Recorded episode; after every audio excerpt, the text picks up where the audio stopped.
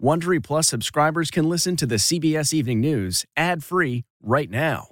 Join Wondery Plus in the Wondery app or on Apple Podcasts. This spring, if you'd rather spend time enjoying your lawn instead of trying to keep it alive, there's good news. TruGreen is the easiest and most affordable way to get a beautiful lawn. All you have to do is water and mow, and they'll do the rest. Weed control, fertilization, aeration, and even some things you might not even think of. They'll do all of it, while you can do literally anything else. With TruGreen, you can have your lawn looking as good as a putting green. That's not hyperbole. TruGreen is the official lawn care treatment provider of the PGA Tour. TruGreen offers a satisfaction guarantee, and they have a verified best price promise, which guarantees you the lowest price with no compromise on quality. You do you. Let TruGreen do your lawn care. Visit trugreen.com to get the best lawn at the best price with the best people guaranteed.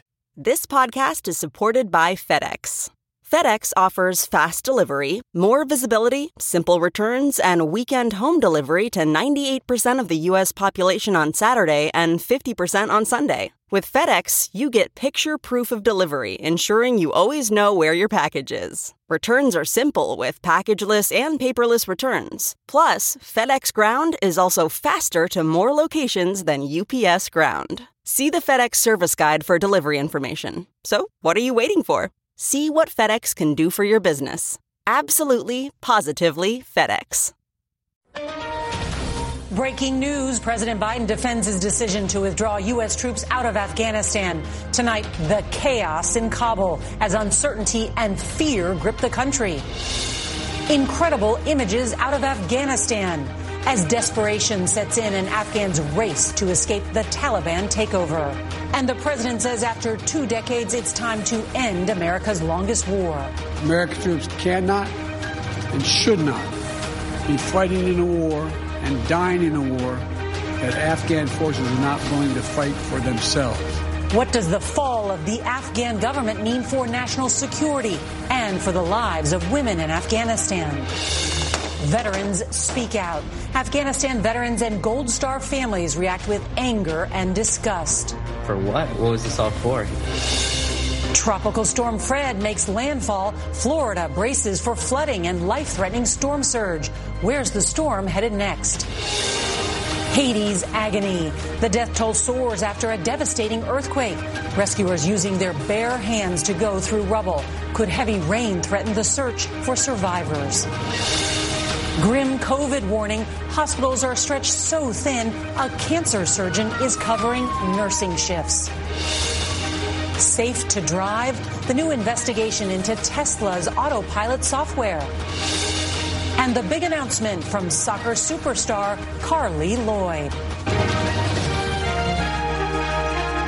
This is the CBS Evening News with Norah O'Donnell, reporting from the nation's capital. Good evening and thank you for joining us. We're going to begin tonight with the rapidly changing developments in the Taliban takeover of Afghanistan. President Biden just spoke directly to the American people defending the U.S. withdrawal. I stand squarely behind my decision. After 20 years, I've learned the hard way that there was never a good time to withdraw U.S. forces. That's why we're still there. Well, the swift fall of Kabul led to chaotic and disturbing scenes at the airport as Afghans tried to climb onto a U.S. military plane. And this image caught our eye hundreds of Afghans packed in an American C 17 fleeing the country. U.S. officials, including President Biden, admit they were caught off guard by how quickly the Taliban overran the country.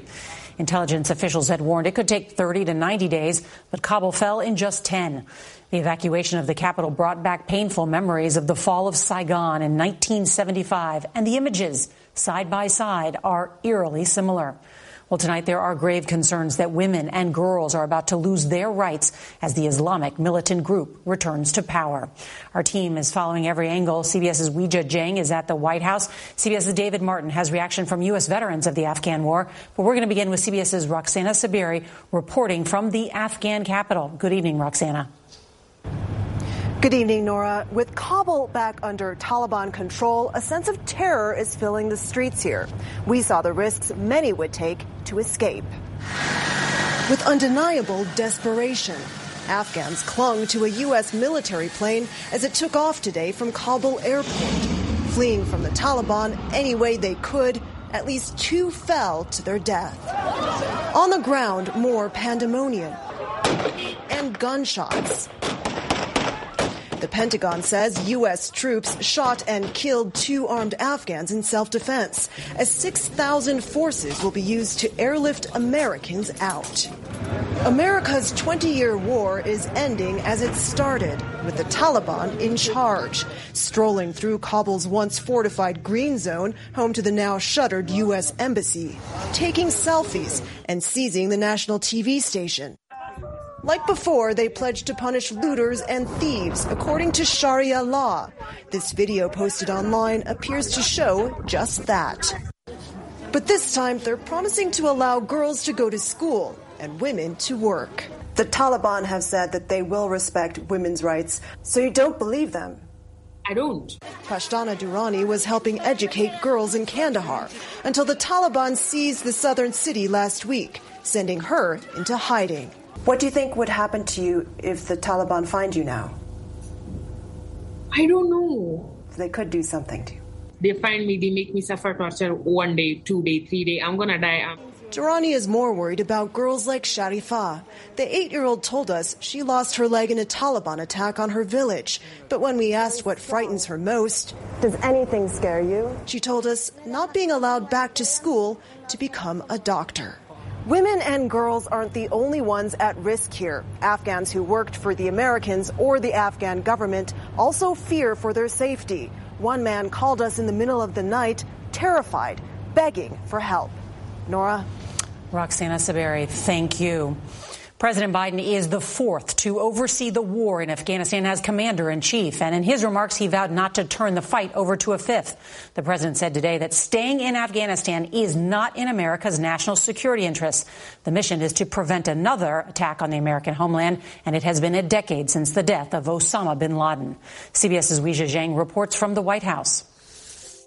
I stand squarely behind my decision. President Biden said the harrowing images from Afghanistan prove he was right to withdraw U.S. troops. American troops cannot and should not be fighting in a war and dying in a war that Afghan forces are not willing to fight for themselves. Mr. Biden blamed Afghan forces and President Ashraf Ghani for the rapid Taliban takeover. The truth is, this did unfold more quickly than we had anticipated. So, what's happened? Afghanistan political leaders gave up and fled the country. Mr. Ghani insisted that the Afghan forces would fight. But obviously, he was wrong. But President Biden took little responsibility for his administration's miscalculation of how the war would end, only briefly mentioning today's chaotic scenes at the Kabul airport. Scenes we're seeing in Afghanistan, they're gut wrenching, particularly for our veterans. It was an outcome far different than what he predicted last month. The likelihood there's going to be the Taliban overrunning everything and owning the whole country is highly unlikely. Republicans accuse the president of leaving hastily without a plan, especially amid warnings from Pentagon leaders that terrorists could regroup sooner than expected. We're less safe as a nation. The likelihood of an attack coming from Afghanistan now is through the roof. Democrats, meanwhile, demanded answers about the administration's plan to get Afghans who helped the U.S. military out of the country. The question here is whether this is going to be Saigon or Dunkirk. Are we going to leave people behind as we did in South Vietnam, or are we going to hold the beach until everybody is taken off that beach? And Weijia joins us now from the White House. That airport in Kabul shut down for a period today. The U.S. ambassador is there. What are you hearing about what is being done to keep them safe and prevent more violence?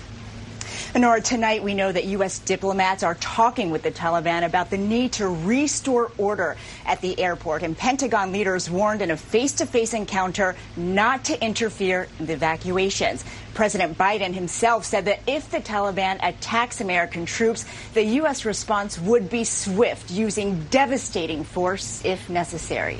Norah? Weijia Jiang, thank you. In two decades, more than three quarters of a million American service members have been deployed to Afghanistan. Well, tonight, many wonder if their sacrifices were wasted. We get more on this from CBS's David Martin. Juan Dominguez was a Marine Lance Corporal in 2010, sent into the Taliban heartland of Helmand Province, where his battalion lost 25 men killed. I'm on the verge of breaking down crying because this is just like we gave so much and just like that is wiped out, you know? He lost both legs and an arm, but incredibly has fashioned a new life as a drummer. His thoughts are with the Afghans who helped the Marines and are now at the mercy of the Taliban. We have seemingly turned our backs on them and just pray, pray for them because our government didn't help them get that safe passage out. It's a disgrace to this country to depart like this. Retired Army Colonel Dave Brostrom lost his son Jonathan at the Battle of Wanat in 2008. We're in a bad situation. Need you to come in hot immediately. The gun camera of an Apache helicopter could make out his body along with the other soldiers killed that day. We will have uh, additional fallen hero missions uh, to follow. I have a total of nine KIA. Over. This is very disheartening. I hate to ask this question. Does it feel to you like your son died for nothing? You know, my son uh, died trying to protect his fellow soldiers. But for the ultimate cause of stabilizing the country and establishing a good government, uh, yes, it was a sacrifice that uh, was for naught.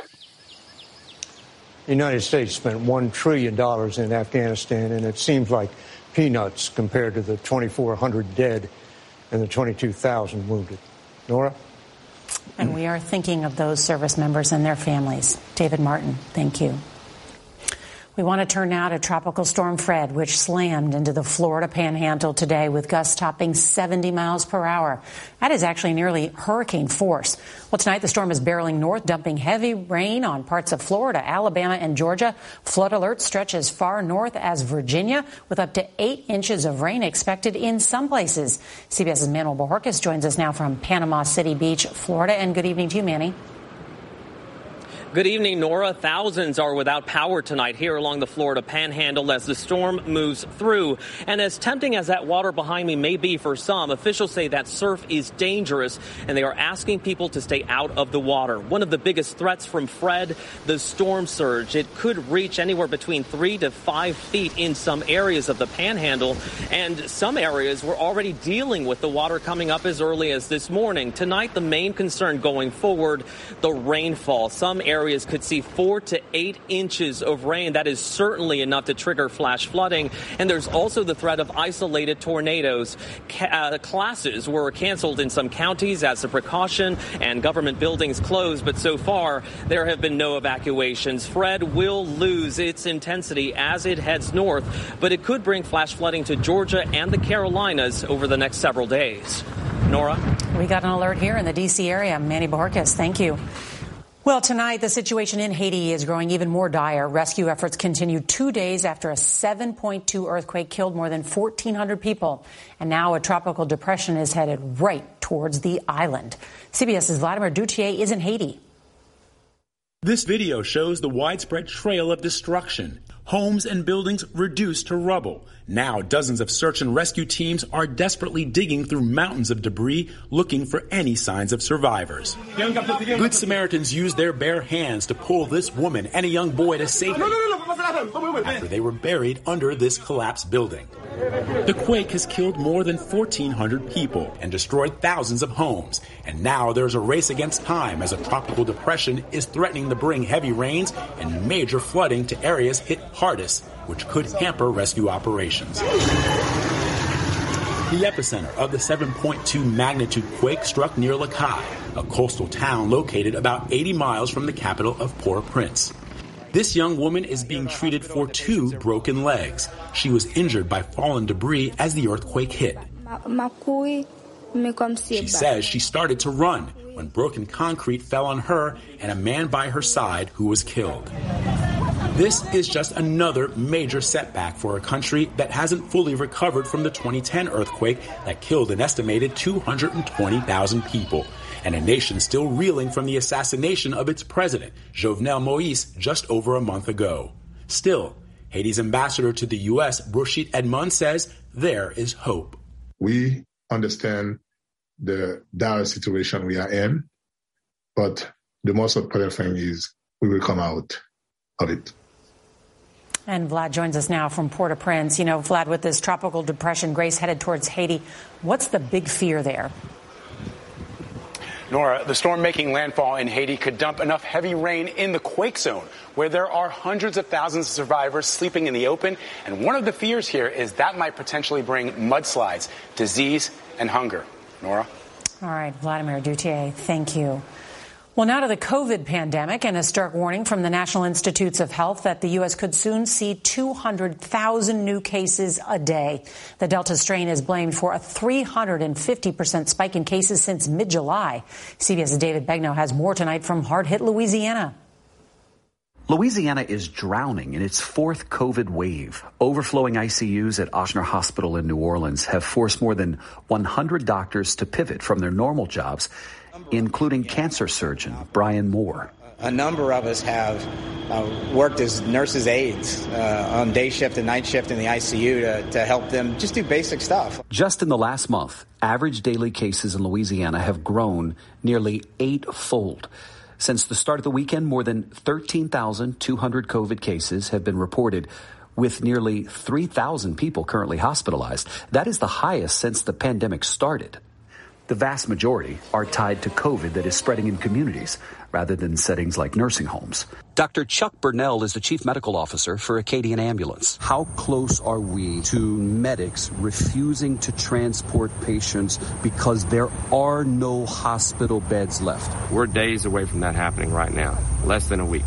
Starting today, everyone in New Orleans, 12 and older, has to show proof of at least one dose of a COVID vaccination or a negative PCR test result within the last 72 hours. Now, this applies to indoor restaurants, bars, and gyms. And beginning tomorrow in New York City, you can't even get by with a negative test. There, it's no vax, no service. USA! USA! Not everyone is happy. Protesters gathered outside the mayor's home at Gracie Mansion Sunday afternoon.